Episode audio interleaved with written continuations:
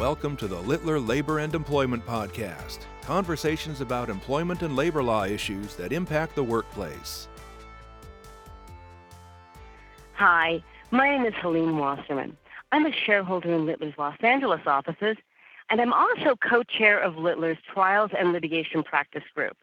You know, in this electronic era that we live in, email really is the new letter or memo. You know, historically, people spend a lot of time drafting their letters or memos. You all remember a letter? Those are the things that we would look at and we would review, and then review it again and write it again and possibly rewrite it again because we knew that once you put your name on the bottom, once you signed your name at the bottom of that letter, that is something that meant something. It had some significance. It was important. Same with a memo in drafting memos that go into employee personnel files, for example, people would go through multiple drafts before they actually initialed it because they knew that was something that was important. In litigation, we see this all the time. One of the first things that actually asks to be produced is an employee's personnel file, which contains all of the letters and all of the memos that are in that personnel file that are of importance to that employee that are important to that employee's employment relationship. And if you go to trial, if anyone's had the opportunity of going to trial, then you know that that letter is going to be Exhibit A. And that important letter, whether it's something that actually helps your case or something that blows up the case, is going to be shown to the witnesses, and they're going to be asked questions all about how was this letter created? Why was this memo prepared? Who reviewed the memo? Who reviewed the letter? Is that your signature at the bottom of it? All those are questions that are going to be asked of witnesses, and it's going to be blown up for the whole jury and the judge to see. Email today has replaced those letters and has replaced those memos as being part of what goes into employee personnel files. And you'd be amazed at how often people don't pay any attention to what they put into an email email is much a much more informal means of communicating than letters and memos are. People will simply shoot off an email. They won't use the same uh, "Dear Mr. Smith" and signed by Ms. Doe. They won't have all of the same detail that a letter or a memo traditionally have, and they don't realize that emails are as formal a document as letters and memos are invariably, when we get that same document production request in litigation, they ask for employers to do these e-discovery searches. And in that e-discovery search, they will be asking for each and every single solitary email that may have gone from one person to the plaintiff or from the plaintiff to somebody else. And they will ask not only limited to a particular window of time and not only limited to a particular topic, they will ask to see each and every single solitary email. Now, we in Discovery will ask them to try to limit that, and sometimes we'll go and ask a judge to limit it. But there is a chance, there is a risk that every single solitary email between two parties may end up having to be produced in Discovery. And when that's produced in Discovery, that means that there is a chance that that email that is nowhere nearly treated as formally as a letter and memo used to be is going to be blown up larger than life for that jury to see. Do you want that jury to basically depend upon that email on your emails in making decisions that will impact this litigation or impact a possible jury trial? The fact of the matter is that managers email each other all the time regarding employee performance. Managers email the employees about their performance. Managers email human resources.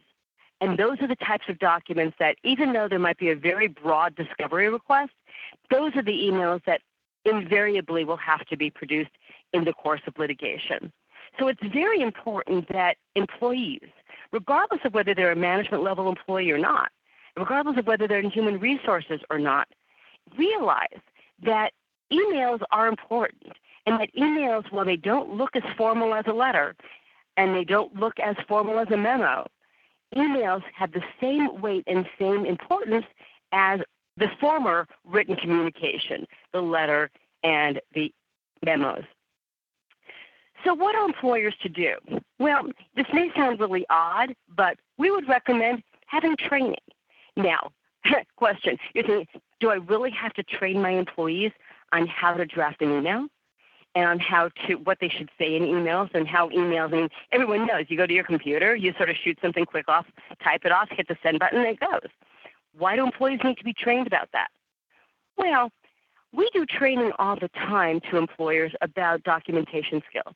And having tried cases for 30 years and having seen exactly how communications created in the workplace are utilized at trial, you know, no employer wants to be faced with going to trial. I mean, some really like it. I don't know of a single employer who really likes going to trial. Lawyers may like going to trial, but clients tend not to like going to trial. And it's very difficult to wrap your brain around the fact that every time you create a communication, it may be used in trial. But it's important just to realize that.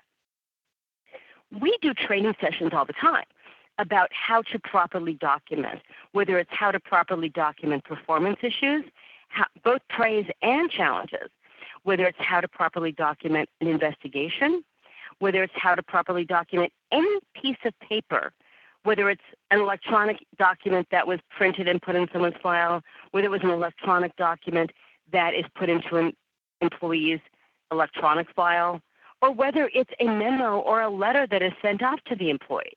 We do training all the time, and the training consists of basically explaining to people how it is that you are supposed to put something down and review it and what it should look like before it actually is put into final form. We can do the same things about electronic communications for exactly the same reasons. Electronic communications are the same as written communications, and we just need to view them as such. People need to know where the protocols are, how to store this. It's challenging to realize that every time you hit that send button, it goes into some server someplace that is going to collect this and save this document forevermore people need to realize that it needs to also be placed into people's personnel files or people's workers' compensation files or, or people's investigation files. People need to realize those protocols. So we do training about how to create these communications, how it is that e-communication is important and is as formal and needs to be treated as such as formal as letters and memos, and how to store that information appropriately. That's all sorts of training that we conduct. Again, in litigation, e-discovery searches occur all the time. And we also work with our clients in helping them. We have an entire e-discovery team to help our clients with how it is that you can retrieve that data once it is that you store it and store it properly. So next time you draft this email and you're drafting this email to an employee about an employee's performance, to another manager, about the employee, think of it as a letter. Think of it as a memo. And review it a few times before you hit that send button. If there's anything that we can assist you with, whether it's training on how to properly document and how to properly prepare documentation, with an eye towards hopefully never needing to use it in litigation, but an eye towards how you want it to look if you end up in litigation, please feel free to give me a call. My name is Helene Wasserman, and I hope you enjoyed this podcast. The purpose of this program is to provide helpful information for employers, addressing the latest developments in labor and employment relations.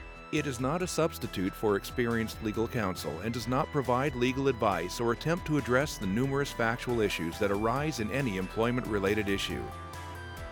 To discover other labor and employment podcast series from Littler, the largest global employment and labor law practice, visit littler.com/podcasts.